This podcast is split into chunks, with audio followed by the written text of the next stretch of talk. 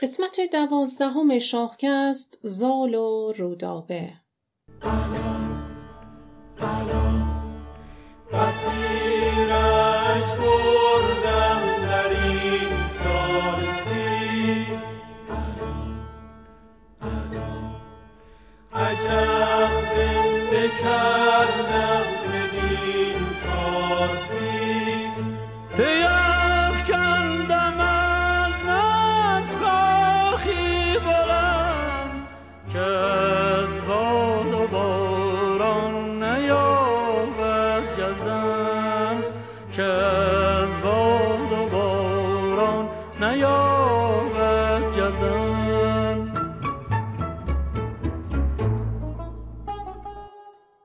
نام خداوند جان و خرد کز این برتر اندیشه بر نگذرد. درود بی پایان بر شما همراهان. من مریم خرمی با همکاری رسول پناهی دوازدهمین قسمت شاهکست رو به شما عزیزان تقدیم می کنم. در قسمت قبل شنیدید که جهان آفرین به سام پس از سالها انتظار نوزادی سپید مو بخشید. زال اونو دیو بچه توصیف کرد و نوزاد رو در البرز کو رها کرد. اما به لطف الهی این نوزاد توسط سیمرغ پرورش داده شد و سالها بعد سام بعد از خوابی که دید به سراغش اومد. سیمرغ نام اونو دستان گذاشت و سام نامش رو زال زر منوشه شاه همونها رو نزد خود احضار کرد. و بعد از طالبینی زال فرمان روایی زابل و کابل و قسمتهایی از هند و چین رو به سام و زال سپرد و حالا ادامه داستان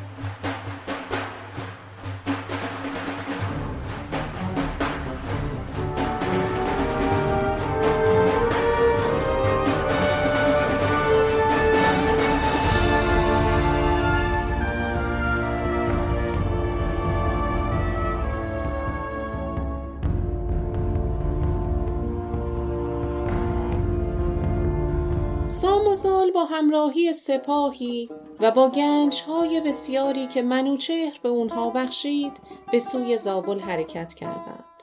مردم زابل از شنیدن این خبر شادمان شدند. شهر و آزین بستند. بزرگان به استقبال اونها اومدند. سام به دانایان و خردمندان مسند و مقامی که شایسته اونها بود داد. بعد پسرش زال رو به اونها سپرد و گفت که من به فرمان شاه باید به سمت مازندران و گرگان لشکرکشی کنم. چنین است فرمان هوشیار شاه که لشکر همی راند باید به راه. سوی ساران و مازندران همی راند خواهم سپاهی گران. بماند به نزد شما این پسر که همتای جان است و جفت جگر. گرامیش دارید و پندش دهید. همه راه و رای بلندش دهید. زال که تازه داشت طعم محبت پدر رو میچشید فهمید که دوباره باید از پدر جدا بشه. غمی بزرگ بر دلش نشست و از بخت و اقبال بد خودش شکایت کرد و گفت جدا پیشتر زین کجا داشتی؟ مدارم که آمد گه آشتی.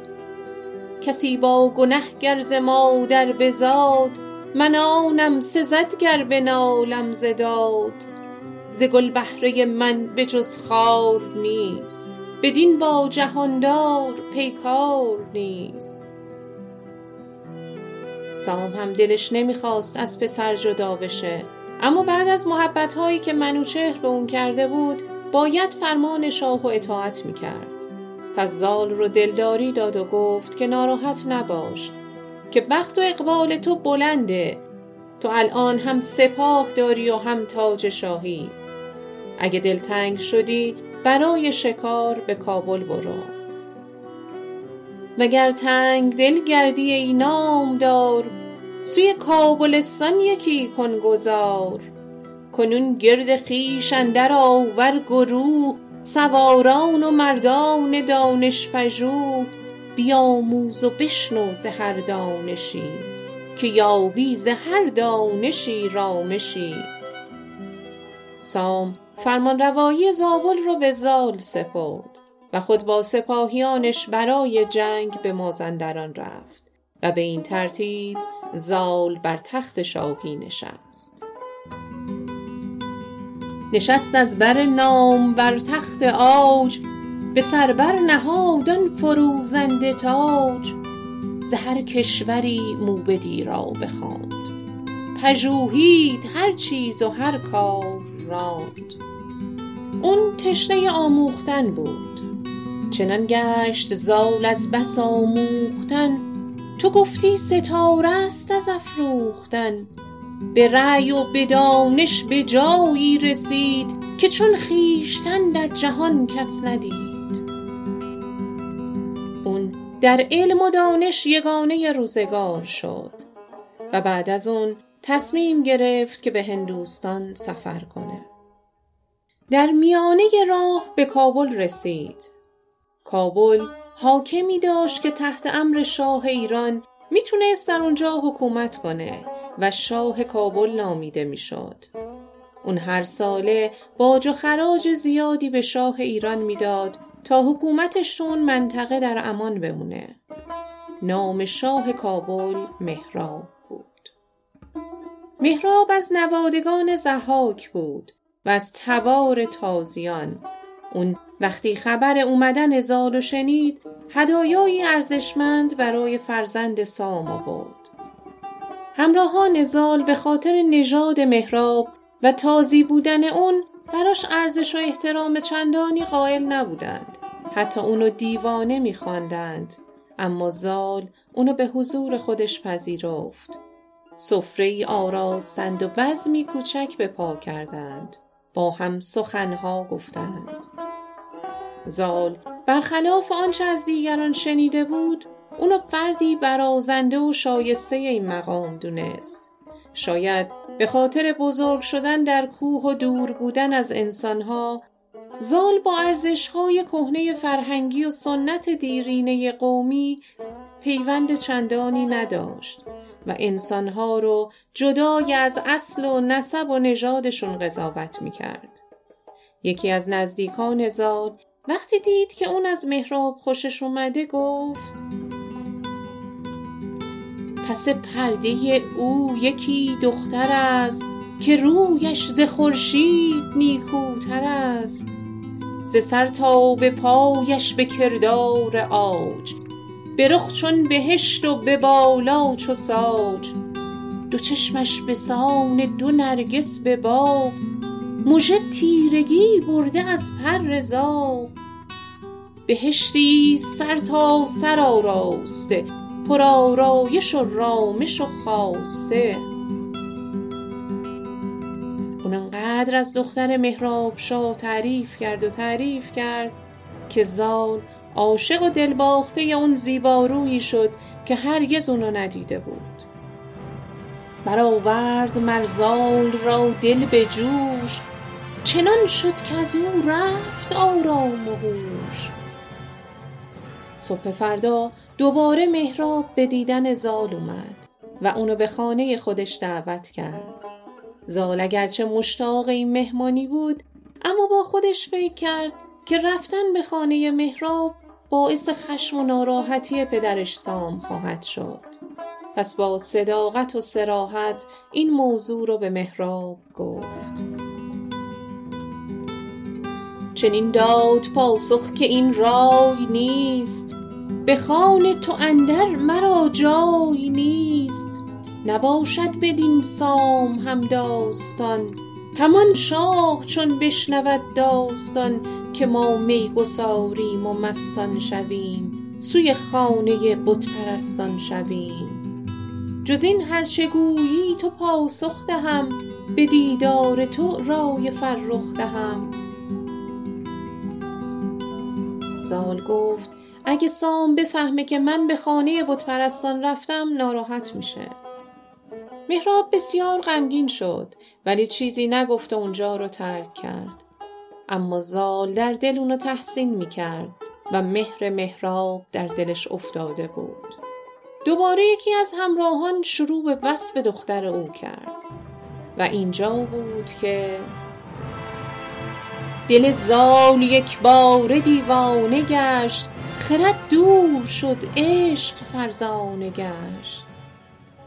و اولین عشق زمینی در شاهنامه در اینجا نمود پیدا می‌کنه. بهتر ما هم زال و تنها بذاریم و سری بزنیم به کاخ مهراب ببینیم اونجا چه خبره.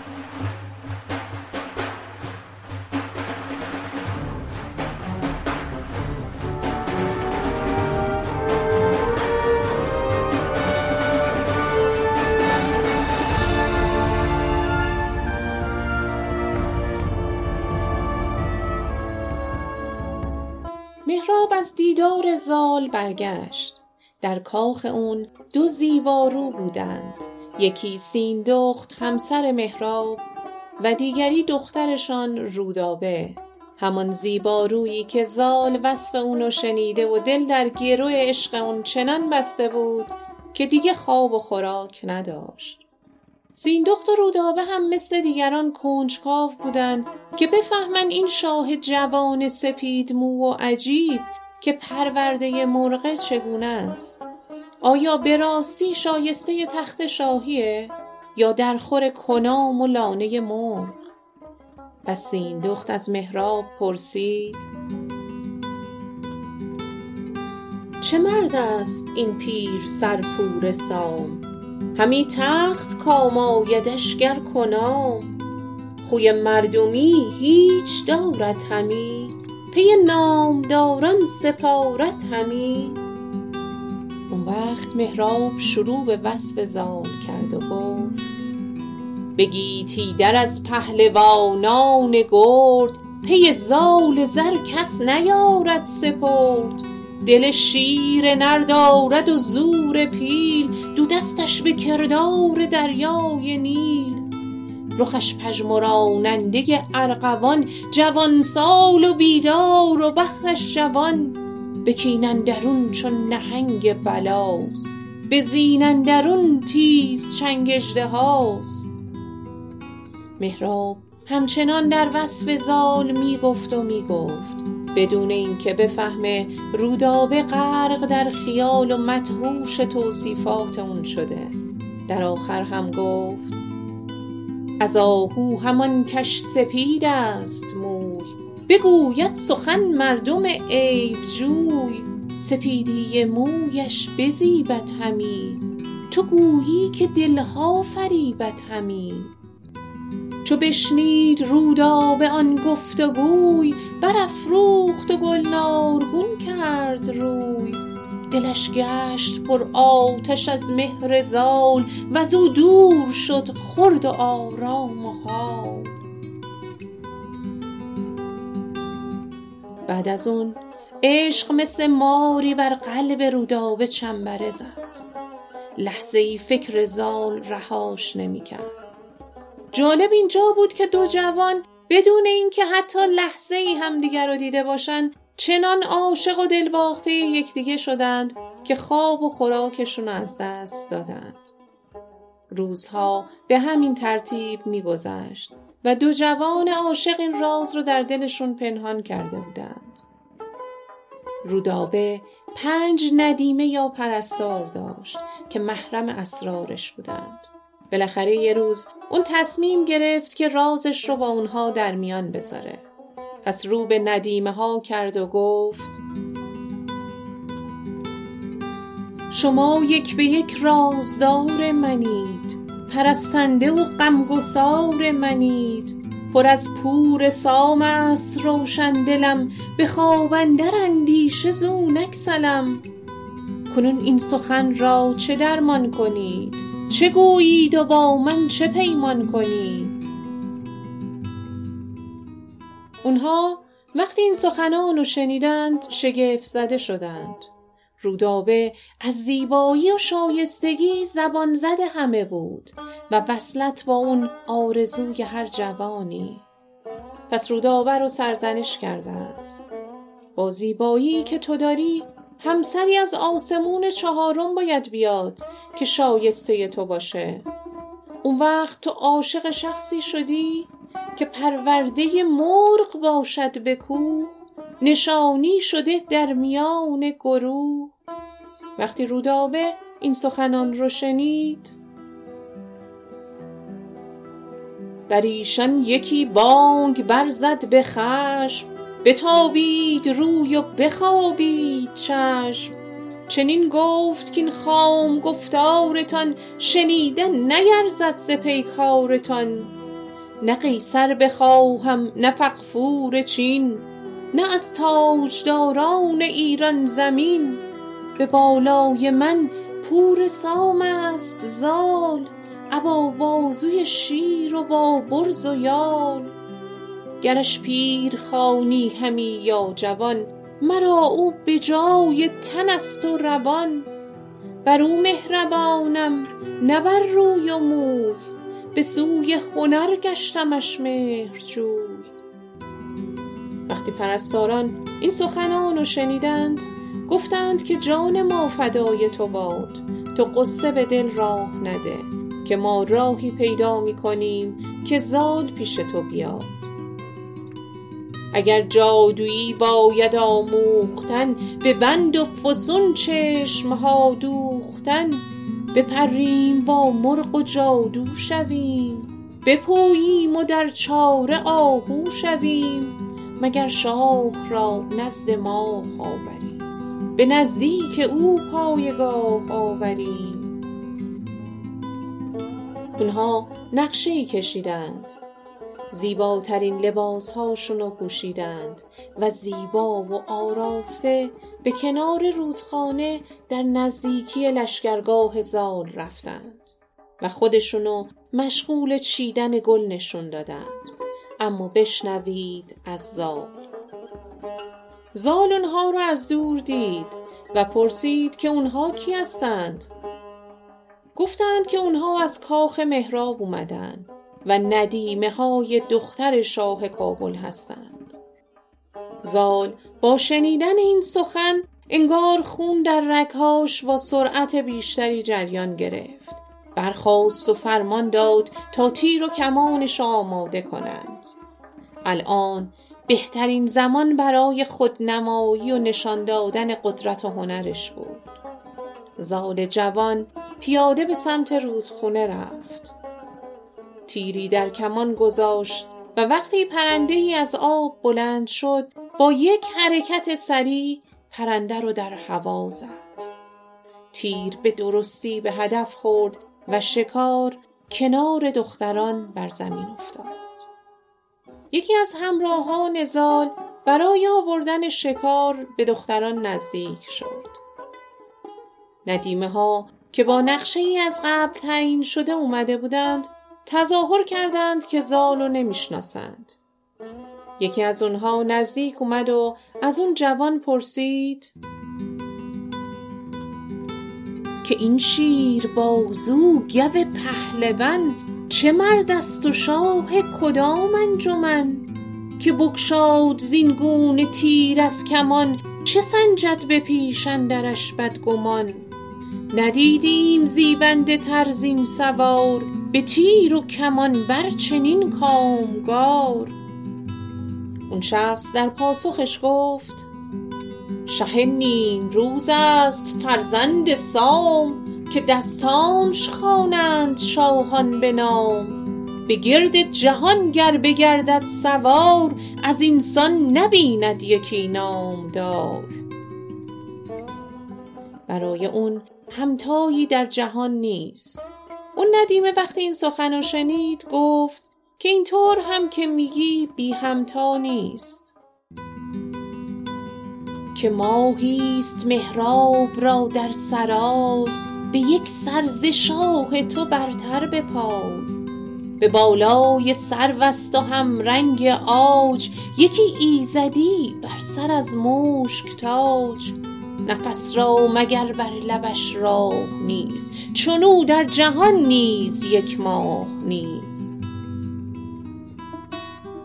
بعد کلی از بانوی خودش تعریف کرد و در آخر هم گفت که چقدر خوب می‌شد اگه ماه ما با خورشید شما ازدواج می‌کرد. سخنان اون دو نفر تموم شد. ملازم زال شاد و خندان به نزد اون اومد. زال که تمام هوش و حواسش به اونها بود از اون پرسید که اونها چی می‌گفتند. اونم تمام ماجرا رو بازگو کرد.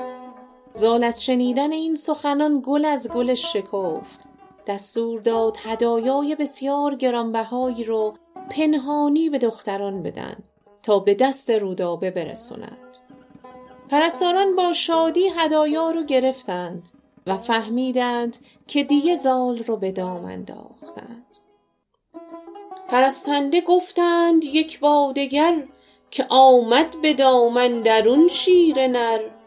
کنون کار رودابه و کام زال به جای آمد و این بود خوب فال.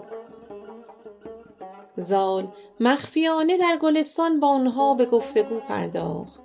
و در مورد رودابه از آنها پرسید. به آنها گفت اگه بفهمم که به من دروغی گفتید شما رو زیر پای فیلها میاندازم. ندیمه ها در مقابلش تعظیم کردند و زبان به ستایش آن گشودند. بعد اونقدر در وصف رودابه گفتند که دل بیقرار شاه بیقرارتر از پیش شد. زال پرسید که اکنون چه چاره است با من بگوی یکی راه جستن به نزدیک اوی. که ما را دل و جان پر از مهر اوست همه آرزو دیدن چهر اوست. اونها فکری کردند و گفتند که ما دل رودابه را نرم می کنیم تا به شما اجازه ملاقات بده. اون وقت شما می‌تونی با تناب از دیوار کاخ پنهانی وارد بشی. پرستاران به کاخ مهراب برگشتند. رودابه که در انتظار اومدن اونها لحظه شماری می‌کرد پرسید چی شد؟ زال رو دیدید؟ اونها شروع به وصف زال کردند. که مردیست بر سان سرو سهی همش زیب و هم فر شاهنشهی. سر و جعد آن پهلوان جوان چو سیمین زره بر گل ارغوان که گویی همی خود چنان بایدی وگر نیستی مهر نفزایدی. اصلا اگر غیر از این بود و این موی سپید رو نداشت اینطور زیبا به نظر نمی رسید. رودابه لبخندی زد و گفت چی شد؟ مگه شما نبودید که می‌گفتید اون پرورده مرغ و پیر؟ همان زال کو مرغ پرورده بود چنان پیر سر بود و پژمرده بود. به دیدار شد چون گل ارغوان سهی قد و زیبا رخ و پهلوان. ندیمه ها خندیدند و گفتند آنچه را از خدا می‌خواستی به تو داد.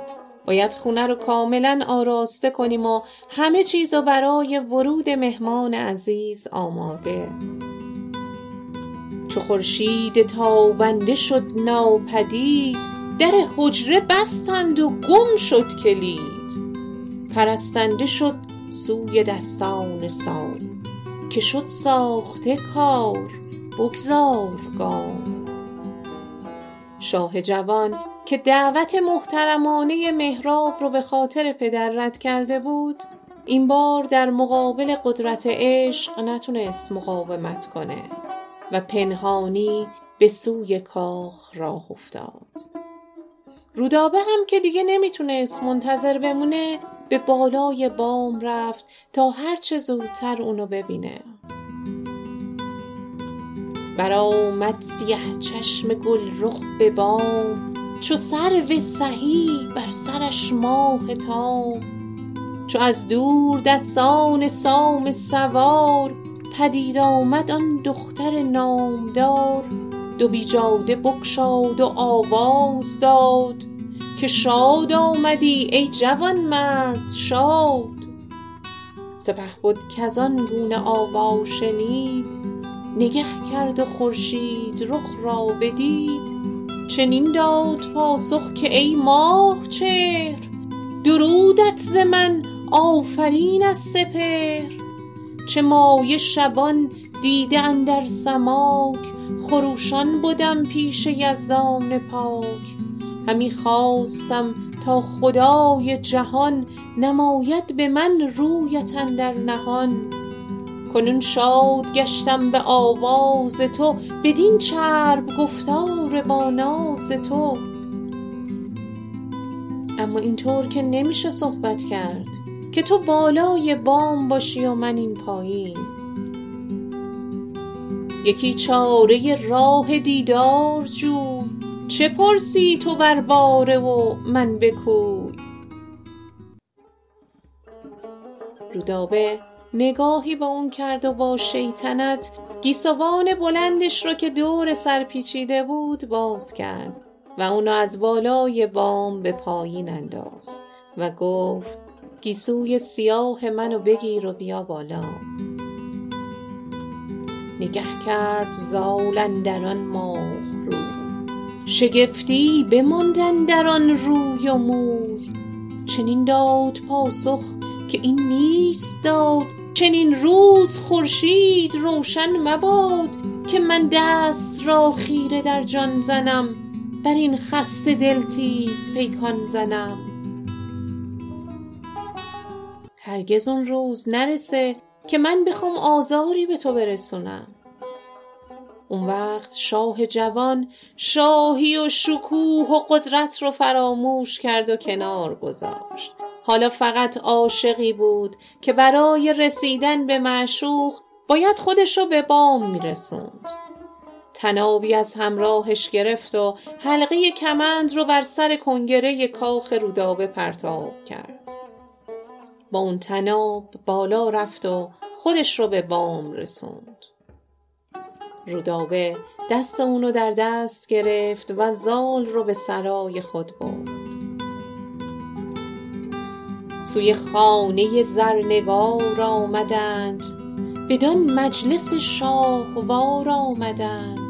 بهشتی بد آراسته پر ز نور پرستنده بر پای و در پیش حور زال از دیدن زیبایی اون شگفت زده شد. آتش عشق در قلبش زبانه می کشید اما می‌دونست که ازدواج اونها با هم ممکن نیست. اگه منوچهر یا سام از این قضیه باخبر می شدند که زال در سرزمین بتپرستان عاشق دختری از نسل زحاک شده جنگ بزرگی به راه سپهبد چنین گفت با ماه روی که ای سرو سیمین پر از رنگ و بوی. منوچهر چون بشنود داستان نباشد بدین کار همداستان همان سام نیرم برآرد خروش از این کار بر من آید به جوش. ولیکن سر مایه جان است و تن. همان خوار گیرم بپوشم کفن شوم پیش یزدان ستایش کنم چو ایزدپرستان نیایش کنم. مگر کو دل سام و شاه زمین بشوید ز خشم و ز پیکار و کین؟ همونجا رودابه هم عهد بست که با کس دیگه غیر از اون هرگز ازدواج نخواهد کرد. صبح فردا زال موبدان و خردمندان و نزد خودش دعوت کرد و رازش رو با اونها در میان گذاشت. اونها گفتند باید خودت نامهای برای سام بنویسی. تو خودت از ما داناتری. پس زال نامه ای نوشت و در اون نامه از رنج ها و ستم هایی که از زمان تولد تا اون دوران کشیده بود همه رو برای پدر بازگو کرد. گفت ز مادر بزادم بدان سان که دید ز گردون به من بر ستم ها رسید. پدر بود در ناز و خز و پرند مرا برده سیمرغ بر کوه هند. همی پوست از باد بر من بسوخت زمان تا زمان خاک چشمم بدوخت. به من پور سام میگن اما سام تمام این مدت بر تخت شاهی بود و من در لانه سیمرغ. اما الان می‌خوام راز دلم رو به پدر بگم. من از دخت مهراب گریان شدم چو بر آتش تیز بریان شدم. به رنجی رسیدستم از خویشتن که بر من بگرید همی انجمن. اگر چه دلم دید چندین ستم نخواهم زدن جز به فرمانت دم. چه فرماید اکنون جهان پهلوان؟ گشایم از این رنج و سختی روان. بعد گفت که پدر در البرز کو پیش همه عهد کرد که بعد از این دل تو رو نمیشکنم به پیمان چنین رفت پیش گروه چو باز آوریدم ز البرز کو. که هیچ آرزو بر دلت نگسلم کنون اندرین است بسته دلم. بعد نامه رو به سواری تیزرو داد تا به مازندران بره و اونو به دست سام برسونه. اما آیا امکان داره که سام با این وصلت موافقت کنه؟ در قسمت بعد همراه ما باشید تا بشنویم فرجام این عشق چه خواهد بود.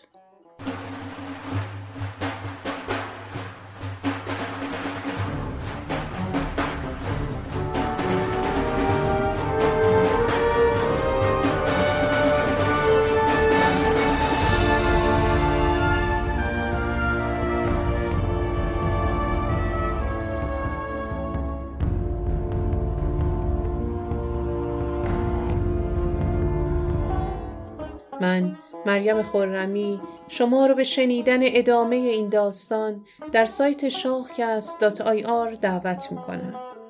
اگر از شنیدن داستانهای ما لذت می‌برید لطفا در اینستاگرام هم به صفحه شاخکست سری بزنید و ما را از نظرات خودتون بهره مند کنید.